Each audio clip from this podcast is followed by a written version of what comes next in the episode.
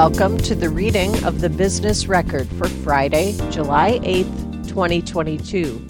I'm your reader, Susan Hack. From this week's cover In Search of the Big Catch the behind the scenes work that brings big events and visitor dollars to Des Moines. By Michael Crumb. The NCAA Men's Basketball Tournament, the Dew Tour, the Bio World Congress International Fuel Ethanol Workshop, the Ironman competition, the U.S. Canada Lions Leadership Forum. Those are just a few of the big events that have come to Des Moines in recent years, bringing thousands of visitors who spend their money on hotels, restaurants, local businesses, and other attractions. But what does it take to lure big ticket events and business conferences to Des Moines? The Business Record sat down with leaders at Catch Des Moines and spoke with those representing some of the groups that have come to the Metro to pull back the curtain on the courting process that's needed if Des Moines wants to find itself at the dance. This three part series looks at the steps of what is often a multi year process to bring some of the biggest events to central Iowa. Growth. The Des Moines Metro has grown and evolved over the past 20 years, and that has helped efforts to bring more events to the community. The construction of Wells Fargo Arena and Hy-Vee Hall in 2005 added a 16,000 seat arena and larger convention and trade show space to the region. The construction of new hotels added both rooms and meeting space. The growth of the restaurant scene downtown provided more options for visitors, and attractions like the John and Mary Pappajohn Sculpture Park in the Western Gateway Park have provided amenities for visitors when they're not busy attending meetings or other events. Much of that change has been the result of a concerted plan by community leaders to help the community grow and make it an attractive place to live, work, and visit. Greg Edwards, president and CEO of Catch Des Moines, who came to Des Moines in the fall of 2000, said there was a change beginning to happen in the early 2000s that transformed the city into what it is today. You look back to those days, downtown was pretty slow, he said. There were a lot of people working downtown from 8 to 5, but at 5 o'clock it was roll up the sidewalks and everybody's going back to the burbs. Within a year of being here, the discussion started to talk about building this a new arena and maybe an events center to go along with that. And that trickled into a new library and a new science center. Community pride was beginning to swell a little bit because there wasn't a lot of community pride back then either. There's a lot of community pride now, he said. All these major things started happening, and the suburban areas really started to expand and grow. And there was this big announcement of this new big shopping mall in West Des Moines called Jordan Creek, Edwards said. You look at that place, it's nice, and it's an entertainment mecca for the metro. He said the entire metro has exploded and, quote, the transformation has just been incredible, end quote. Edwards said corporate leadership, in conjunction with local elected officials, was a driving force to make the community grow to attract and retain employees. And, he said, that's exactly what they did.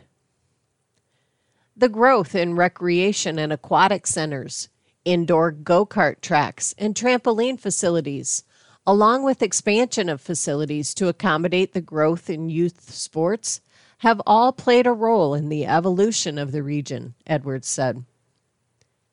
And we're kind of in the second era of that now, with the new Recplex in West Des Moines opening the project in Grimes underway, the project in Johnston, and the Lauridsen Skate Park, he said.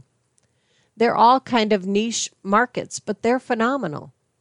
They all help the community and they help people who want to live here, But they help us too because they enable us to bring events in here that need those facilities, he said.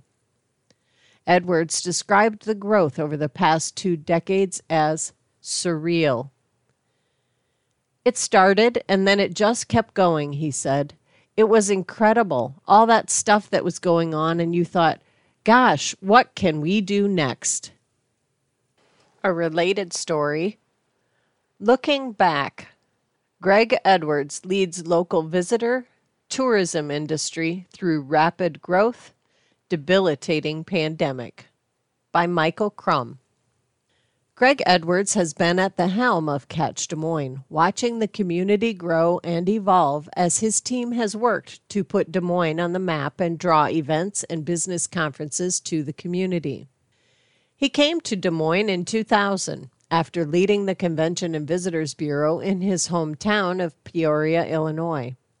Now, 22 years later, Edwards said he's still ready for the challenges the job brings and is looking for that next big win for the community. Edwards cut his teeth in the hotel industry before transitioning to convention and visitors bureaus. He started as a hotel restaurant bar manager in Peoria and then joined Marriott, working at hotels in Des Moines, where he met his wife, and in Overland Park, Kansas.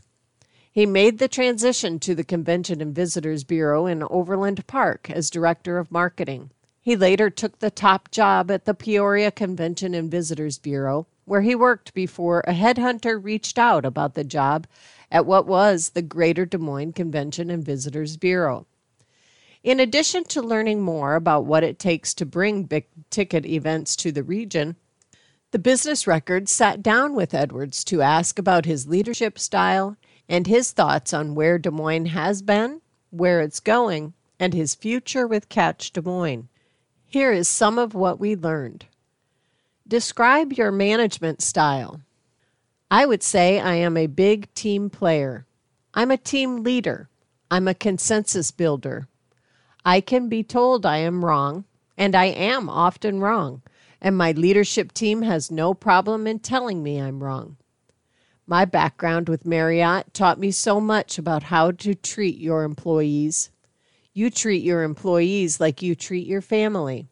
If you treat your employees right, in turn, they will treat the customer and everyone they encounter right. How has the convention and visitors industry changed? It's changed a lot.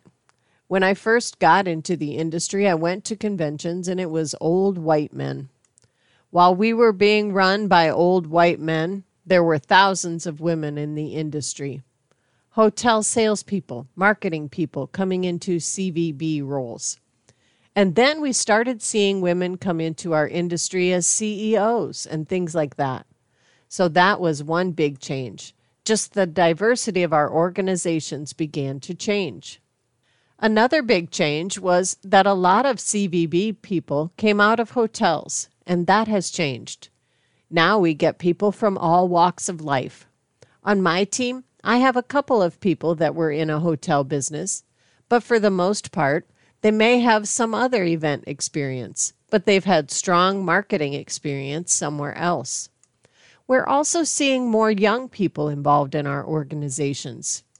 You look at our marketing team, they're young and they're creative and they know all this stuff about digital marketing and social media. I'll bet once a week our social media people are out doing TikTok videos. So there's all these new avenues to get our message out. After 22 years, what keeps you motivated? Challenges. I'm still challenged. We came off a devastating last two years with COVID and the downturn. So now it's building up again. That's what brought me to Des Moines. Although I was challenged in Peoria, I saw a real future in Des Moines. We moved here in the dead of winter, gloomy, dark, and I scratched my head a few times.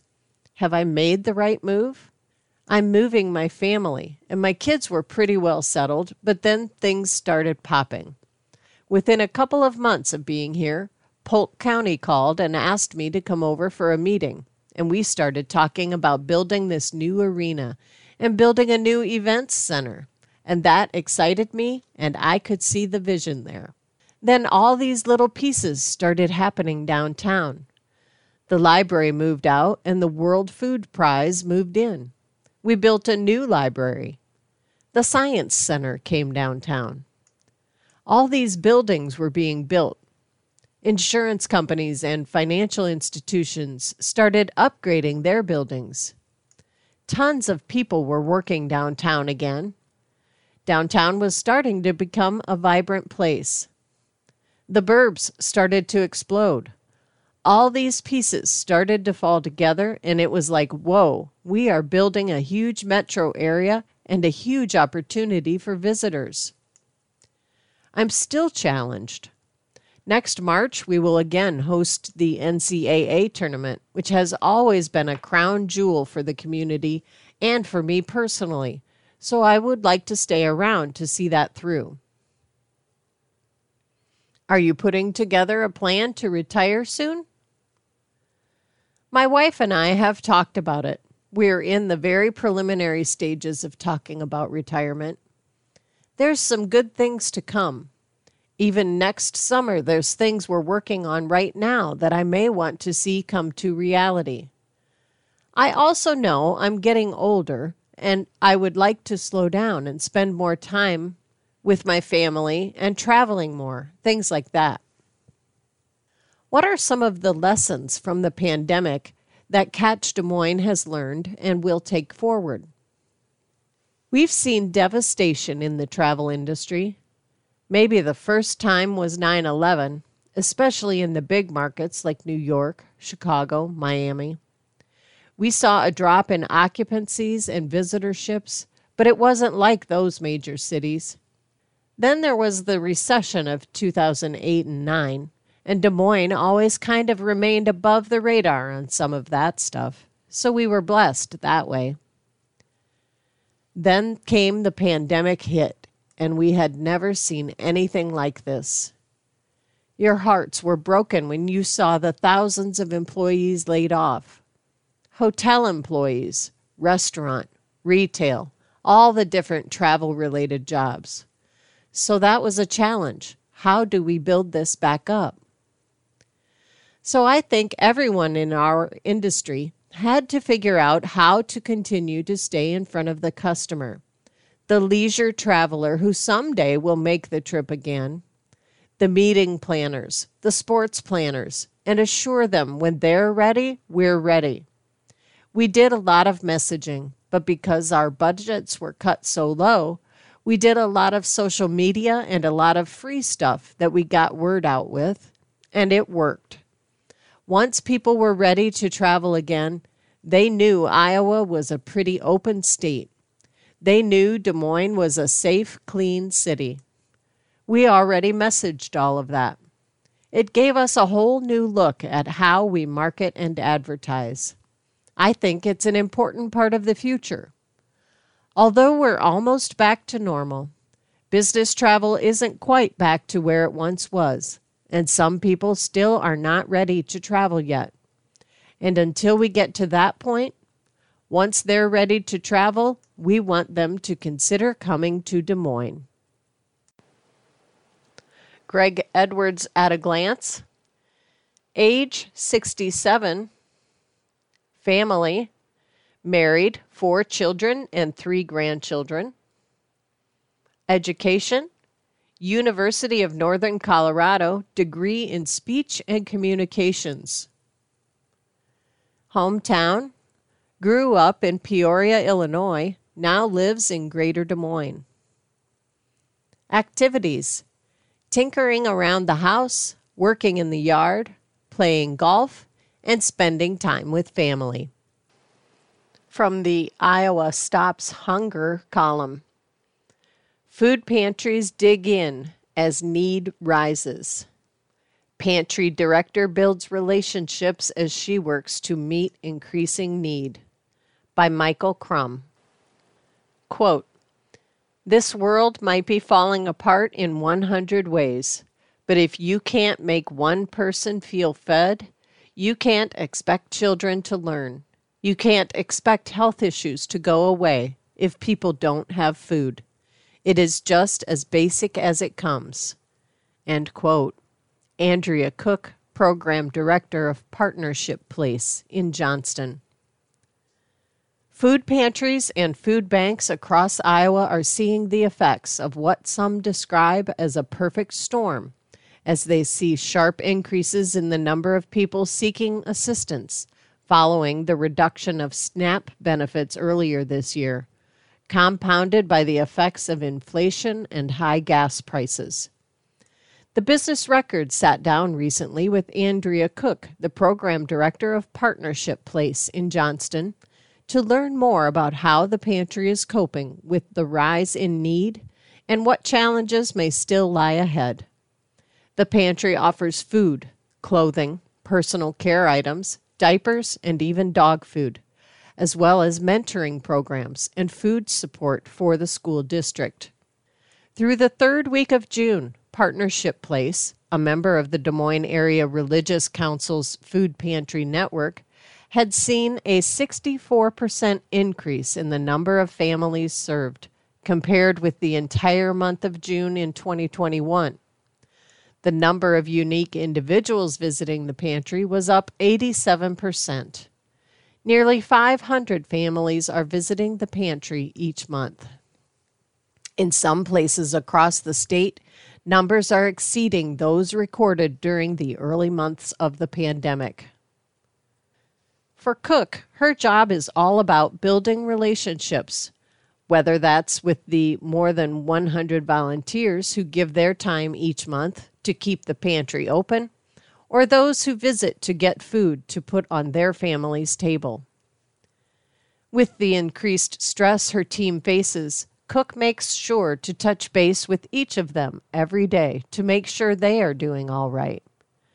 For those who visit, she makes them feel welcome, reaching out to touch the shoulder of one woman who thanked her for opening the pantry from 4 to 6 p.m because it's easier for her to visit during those hours, or sharing compliments with another visitor over the woman's eyeglass frames. Relationships are important everywhere, Cook said. When you talk about people who have very little income, who don't have literal currency to share, those relationships are everything. No matter why they're here, we don't judge. We always assume it's for a good reason. It's just very important for people to have that connection, to not feel like they have to tell a story as to why. I don't need to know. I'm glad they found us. Here's more of what we learned from our conversation with Cook. Are you seeing an increase in first time visitors to the pantry? This month, June, so far we've had up to 40 who are brand new. And this time of year, that's not normal. We have a form we have to sign once a fiscal year. So it's very easy to track because starting July 1st, everyone signs it. Signs it. So in July and August, we have a lot of people signing it. But you get to April, May, and June, everyone has been here before. But this year, that's not the case. Traditionally, the busiest months for a food pantry are October through December. With the increases you're seeing now, are you concerned about the pantry's ability to handle that demand later in the year? I'm definitely concerned. The monetary donation part of it, we're definitely seeing that level off. We just went through our budgeting process, and I did not raise our donation amounts. I pray that they stay level. I really can't predict that. But I'm definitely thinking if we see a 40% increase over a typical October, November, December, it's got me worried. I'm not feeling warm and fuzzy about it. What is the message you would tell the community about the need to keep food insecurity in the spotlight? The need has always been there. It's not going to go away. There is always a way for someone to help. Every bite of food that hits my plate, while I paid for that, it wasn't all me. There's a whole machine that we're all interconnected with and a part of. And if there's one thing the pandemic taught us is that interconnectivity is razor thin in so many ways. That flap of the butterfly wing over there, that impact's huge over here. That's just all the more in my mind as we move forward in these very unpredictable and expensive times. If you're finding yourself struggling, I guarantee there's somebody who is suffering worse and carrying that burden longer. If you feel like you're not doing enough, there's always a way to help, and those little things really do make a difference. What can you say to help people overcome the stigma that may still exist in visiting a food pantry? People ask me all the time who comes to our door. You name it, we see everybody any person you encounter in your day. There are a thousand reasons why somebody might find themselves coming to our door. It's literally anybody. I guarantee that in the course of your day, everybody is encountering at least one person who has been to a pantry in the past month. It's not a character flaw to need assistance. There is nothing you have done. There are so many factors working against people. More than 80% of the adults that visit here are employed. Most are double employed, usually underemployed. But they have to work two to three jobs to be able to afford a family of four and basic living expenses. It has nothing to do with how hard you work or what job you've chosen that determines if you're hungry. Do you often see people who have used the pantry later paying it forward by volunteering or donating when their circumstances have improved? All the time. We hear from people who say they used our services when they needed it and now want to pay it back. It happens all the time. People recognize they were in that position and now want that to go to someone else who needs it now. It's a far higher percentage than any of us are giving who figure out a way to do more. They recognize the need, and whether they volunteer for an hour or clean out their closet or find extras in their pantry, there's always a way to help. In a related story, demand at food pantries increases to levels not seen since onset of pandemic by Michael Crumb. A food assistance network that just began to catch its breath following record levels of food insecurity during the early months of the coronavirus pandemic in 2020 is finding itself strained once again.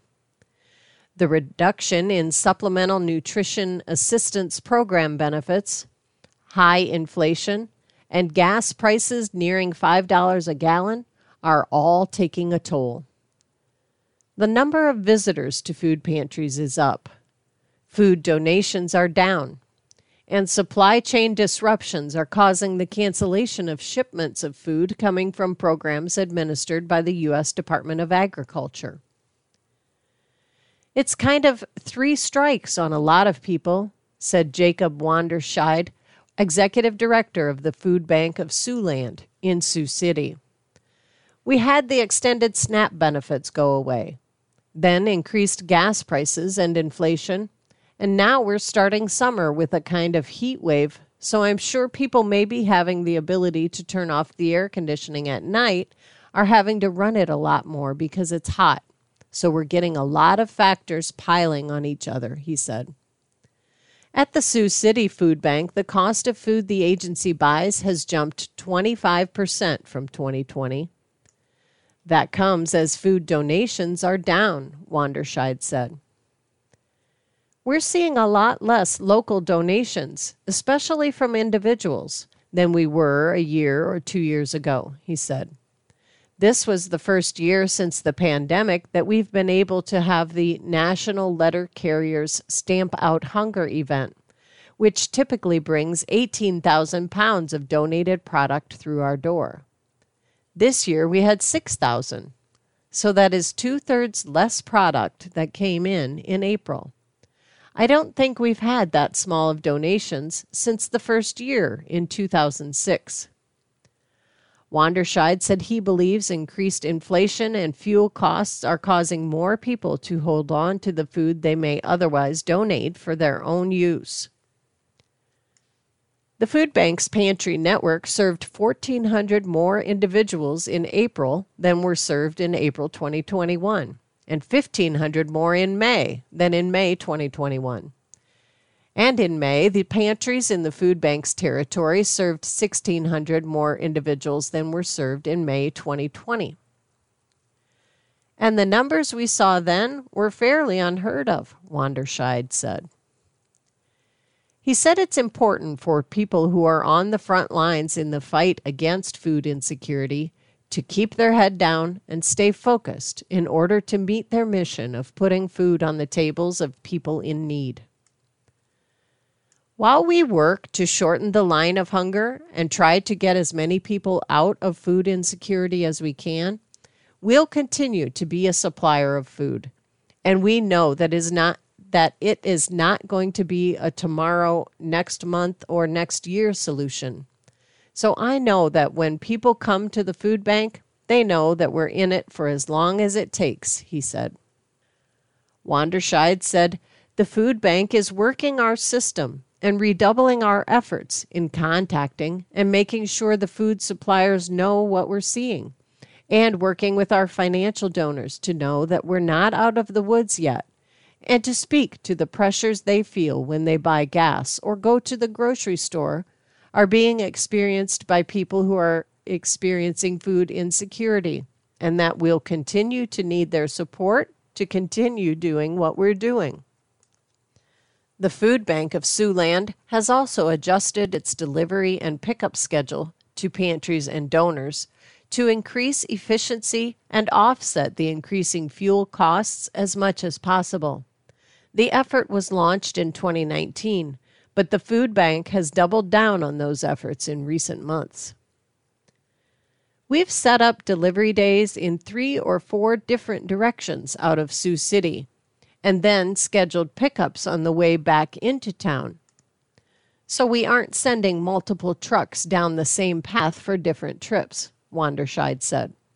We're trying to use those trips as well as we can to save on those fuel costs. That has really helped us to stretch those fuel expenses as much as we can.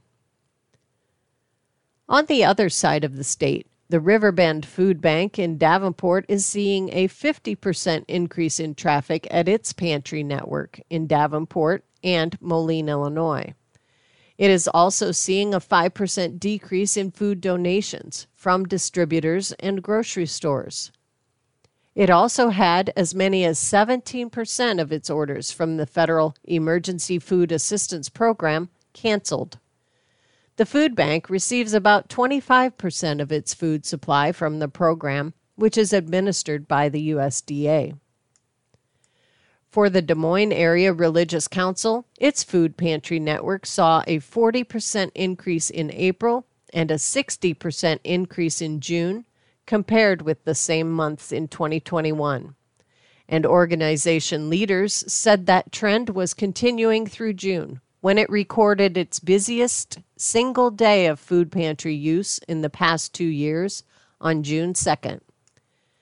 DMARC also saw more than 1,000 people use its pantries for the first time in April and May.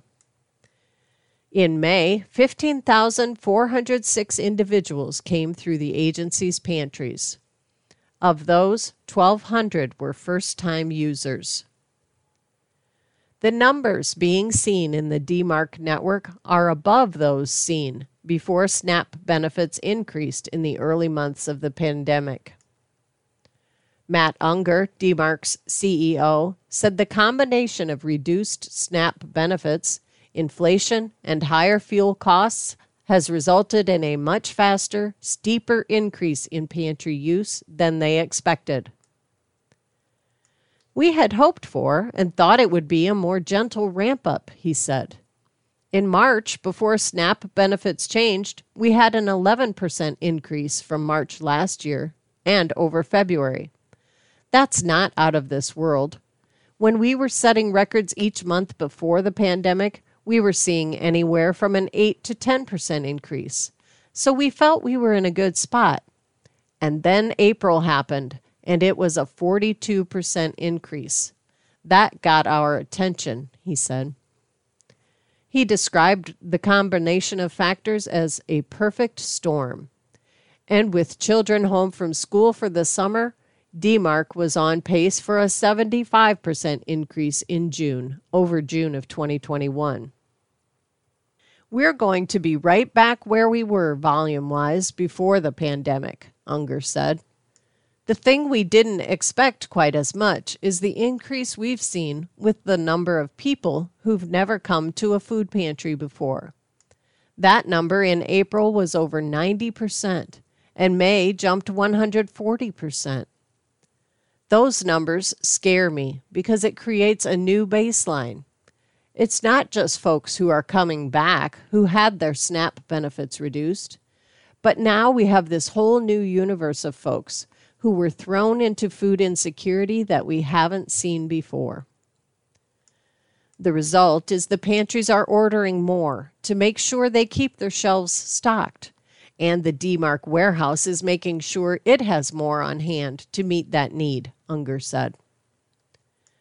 We've been trying to get more in larger quantities, get things with really long shelf life at the best deals we can, so we have supply on hand, he said.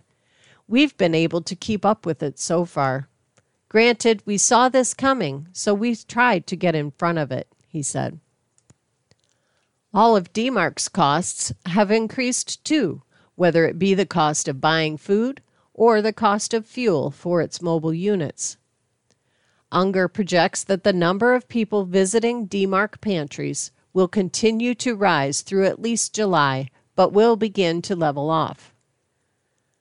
I would hope it's not on the level we've been seeing the past three months, and then kind of see what happens with the economy and inflation, he said. He said the opportunity for policy changes is down the road, including the ability to increase SNAP benefits through Farm Bill negotiations. We need to look at what more can we do to get more funding in SNAP. Are there other creative ways we can look at some of these programs? and look at some of the things that really worked during the pandemic. Because some of these programs were working the way they were supposed to for the first time, Unger said. To me, that says we need to be looking at how do we get to this level so this program operates the way it is supposed to. Some of that is work we will engage in, but then we're just going to have to be out in the community for support as much as we can to make sure we can get the food together and money together to meet the needs because no one should have to go hungry because of costs, he said. Unger said it's important to keep food insecurity in the spotlight, especially as the need continues to rise during times of economic uncertainty. He said, It's going to keep getting worse. Don't look away. Don't stop paying attention. You're listening to the reading of the business record for Friday, July 8th, 2022. I'm your reader, Susan Hack. Our next article is a guest opinion. What's Love Got to Do with Work? Submitted by Jan Freed. In the early 1980s, Tina Turner recorded What's Love Got to Do with It? It became her first and only Billboard Hot 100 number one single. It is a catchy tune, but what's love got to do with work? Love and work. How to find what you love, love what you do, and do it for the rest of your life is a hit. Marcus Buckingham's latest book published by Harvard Business Re- Review but he admits his book would not have been a hit in the 80s. He is out to create a movement to connect love with work. But long before Buckingham wrote this book, our own sage, Jim Autry, wrote Love and Profit The Art of Caring Leadership in 1992. Autry admits he was a pioneer in this space. To learn more, I interviewed Autry about what motivated him to write Love and Profit and what he thinks of the message now. Autry had a tough time getting this book published, largely because of the title. He was a student of leadership, watching how others were leading and what was working or not working. At the time, he was leading creative people in the publishing industry. He realized people were more productive and satisfied if they were engaged and involved. When I asked Autry to define caring leadership, he said, I wanted to empower people because they knew how to do their jobs better than I did.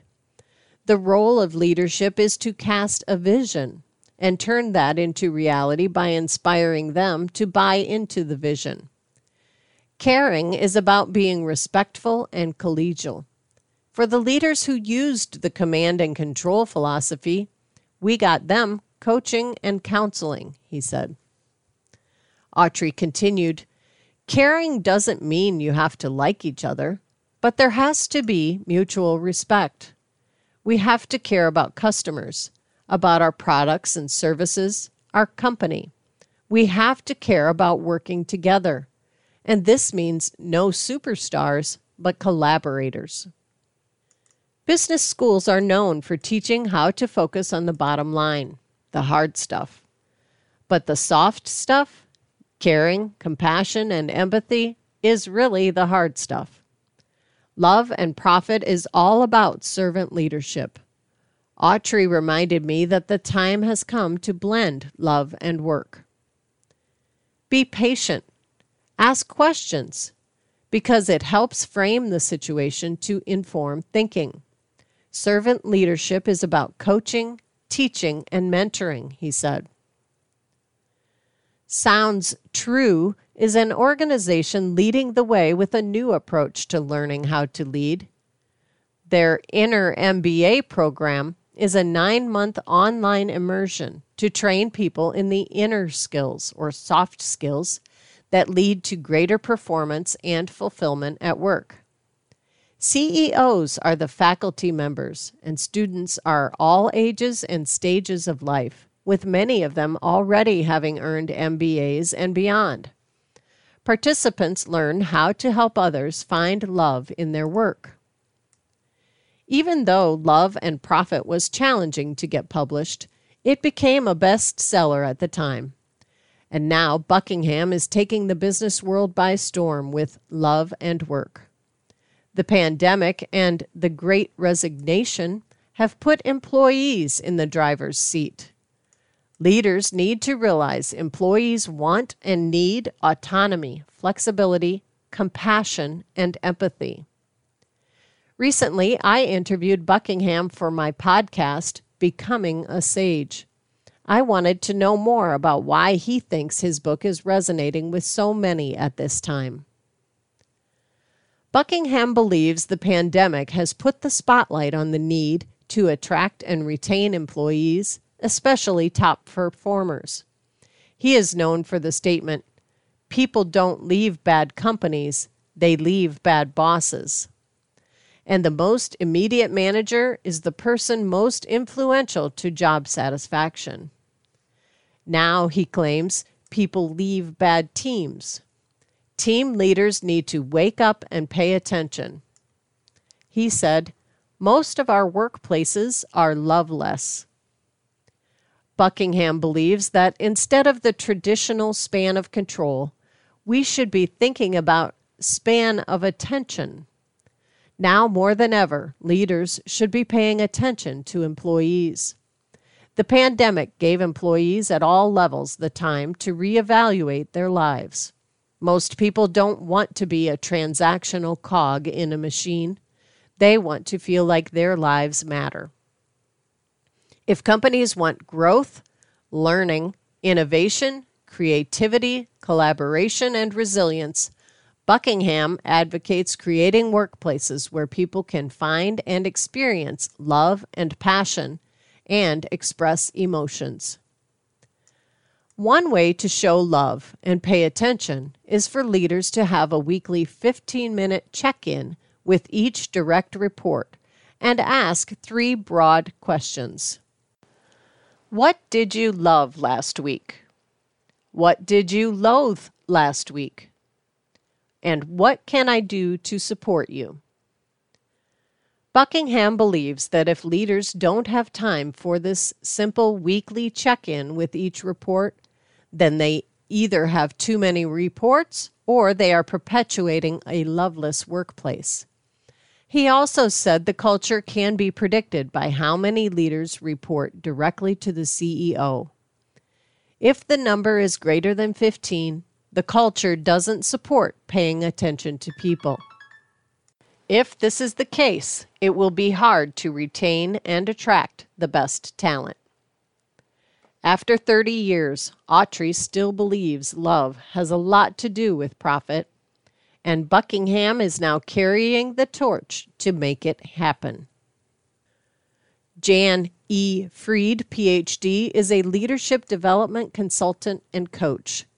She's the author of Leading with Wisdom Sage Advice from 100 Experts and a TEDx Des Moines speaker. Her forthcoming book is Breadcrumb Legacy how Great Leaders Live a Life Worth Remembering. Next, the Closer Look column Meet a Leader You Should Know.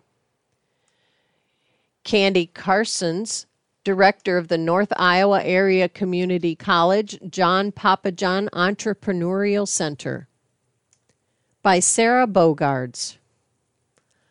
For Candy Carsons, running lemonade stands and selling Girl Scout cookies while growing up in Mason City weren't just fun childhood activities, but also her earliest memories of being entrepreneurial. She didn't know then that it would lead to starting and selling two businesses and now serving as director of the John Pappajohn Entrepreneurial Center at North Iowa Area Community College where Carsons first went to college. She succeeded Tim Putnam after his departure in December 2021. The NIACC JPEC is one of five entrepreneurial educational and resource centers that were imagined and first funded by John Pappajohn, founder of Equity Dynamics and venture capital firm Pappajohn Capital Resources. The center at NIACC serves nine counties in northern Iowa, bringing mentoring, programs, and financial resources to Main Street businesses and startups in the region. After selling her second business, a soy candle line called Uncorked, that gained national and international wholesale clients, in 2017, Carsons went back to pharmaceutical sales, the field where she started her career. She knew the work well, but was working from home and felt a disconnect from the community after her first stint traveling for pharmaceutical sales and being a business consultant with clients outside of Iowa. I really wanted to be able to give back with the skills and abilities and knowledge that I had to people in my own area, she said. She took the role of Director of Innovation and Acceleration at the JPEC in 2019 and took the lead on the center's mentorship programming, including the NIACC cohort of the University of Iowa Venture School program, and being the director of the Pappajohn Center Venture Mentoring Service program, which is based on the Venture Mentoring Service at the Massachusetts Institute of Technology. The business record recently caught up with Carsons to discuss her new role. Other than lemonade stands, how did you get on the entrepreneurial track? I think even before owning our own business, one of the things that was so unique about working in pharmaceutical sales is because we had to come up with our own plans of actions and run our territory as if it was our own business. It was kind of my first exposure within the boundaries of what they let you do and what you're allowed to do. Take your plan of action and work those quarterly. And I had a team, so you know, it was really the entrepreneurial mindset. How does the NIACC JPEC work with the North Iowa Area Small Business Development Center? We are integrated with the SBDC, where other Pappajohn centers work with the SBDCs but aren't necessarily integrated. It's been really great to be able to combine the SBDC resources and the Pappajohn Center resources. We have a bench with a lot of depth, so we can help a lot of people. The Pappajohn centers stay very connected across the state, and we work really hard, whether it's a retail business or the next ag technology, because we have that and everything in between doing that, we have a lot more depth in the resources that we have. We use a lot of mentors in different capacities. That was one of the first things I did when I came here was build our build our mentor program. We really think it's that lean startup approach plus adding in the mentorship and our integrated office with the SBDC is what really helps elevate us. We're the smallest of all the centers. We're the only one out of a community college, so we do a lot more economic development than we do work with students because we only have them for two years, so it limits our time. Can you explain how the lean startup model used in the University of Iowa Venture School cohorts works? It's really a combination of Steve Blank, an American entrepreneur, his lean startup model, and Alexander Osterwalder, a Swiss business theorist, and the business model canvas. It takes those two and puts them together so that you're going to build your foundational business model. You're going to write down your hypotheses, what you think customers want, need, and will pay for. And then you're going to do a lot of discovery in a seven, seven week time frame going out and talking to people about what they do want and need and what they have paid for in the past. It's not always a solution to a problem. A lot of times it's a problem like Airbnb. There wasn't really a problem that there weren't enough hotels, but it wasn't necessarily what people wanted. So they found out what people wanted and then you end up designing your business model based on the feedback you get from those early interviews. How do the NIACC JPEC and the SBDC apply their combined resources to the variety of businesses in North Iowa? All of us that work with clients are actually trained SBDC counselors. So we can all work with anyone and use their reporting system and their resources too.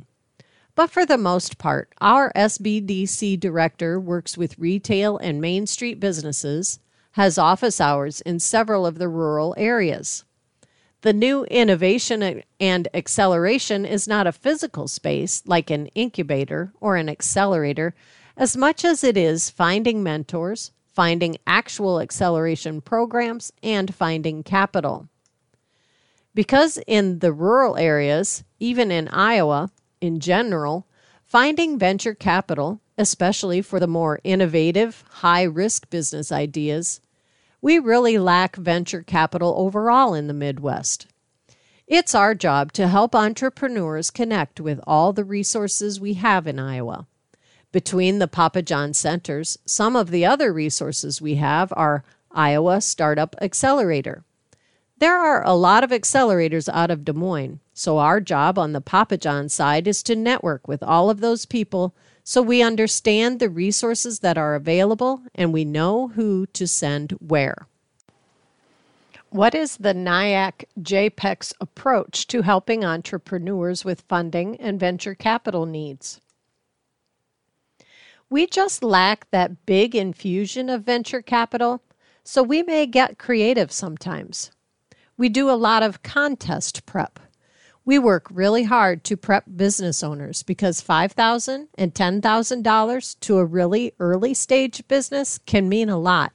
And it can get them the visibility they need to get to the $25,000 or $50,000. We're in the grassroots trying to get them to the next levels and meet the right people and get the right training. We've worked really closely with Iowa Startup Accelerator and ISA Ventures, and we're working on becoming a satellite office for them and their accelerator program and help them find more contributors, more investors. The other way is we work with people. We connect people with mentors to work on that friends and family initial stage funding. Most people use their credit card or get money from friends and family. So if they're going to do that, we want to just set the friends and family expectations and paperwork up right in the beginning. We try to make the bootstrapping easier so they can get to where a venture capitalist will actually take notice or they're ready to present. What is your overall vision for the NIACC JPEC as director? I'm the fifth director. Some of the programming has changed and the people have changed. But the grow the goal of growing successful businesses in northern Iowa hasn't changed. For me, it's not recreating the wheel. It's being able to expand on the foundation that was already created. So expanding our venture mentor services program, we are in a pilot there. We've got a pilot going with an innovation workspace, which is similar to a digital fabrication lab and we've had several entrepreneurs use that space to prototype their ideas, and so they get a working model. The goal is taking those two programs out of pilots and into full blown functional and sustainable programs.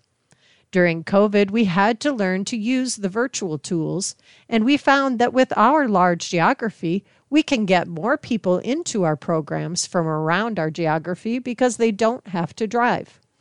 We're working with new partners, especially in the area of diversity, equity, inclusiveness. We've got some partners in different counties where they have more Spanish speaking populations.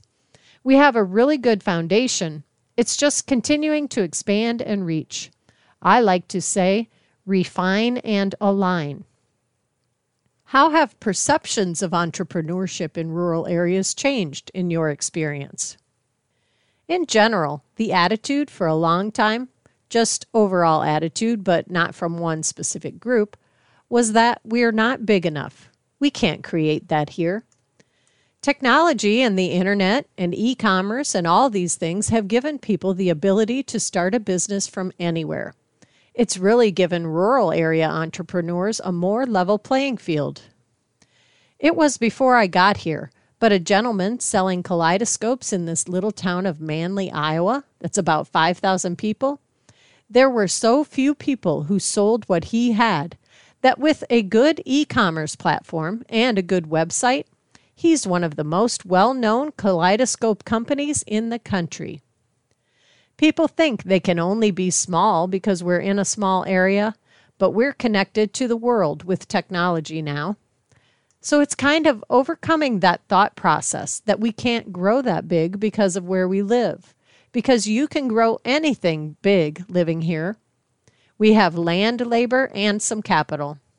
It's really getting people to overcome that attitude that they have to live in a big city to create something. Briefly, I'll share highlights from the Fearless column. Six takeaways from our Fearless Focus conversation on com- Confidence by Emily Kestel from a virtual event held in June, talking about what confidence means, what it looks like, and how to strengthen it in ourselves and others. The six key takeaways from the conversation It's okay to be a work in progress. You'd be hard pressed to find someone who feels completely confident about themselves all of the time. Nobody's perfect, and everybody fails.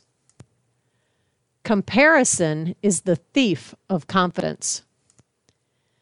Create healthy ecosystems where young girls and women can take risks and thrive. Know your values, strengths, and weaknesses.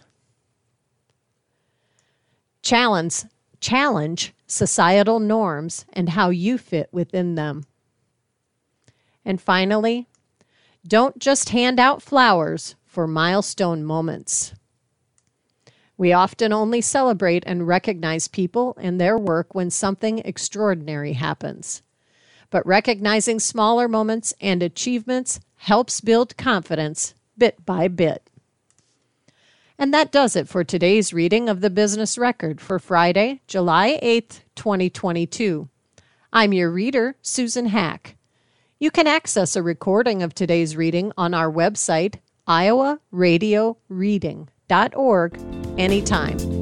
Thanks for listening.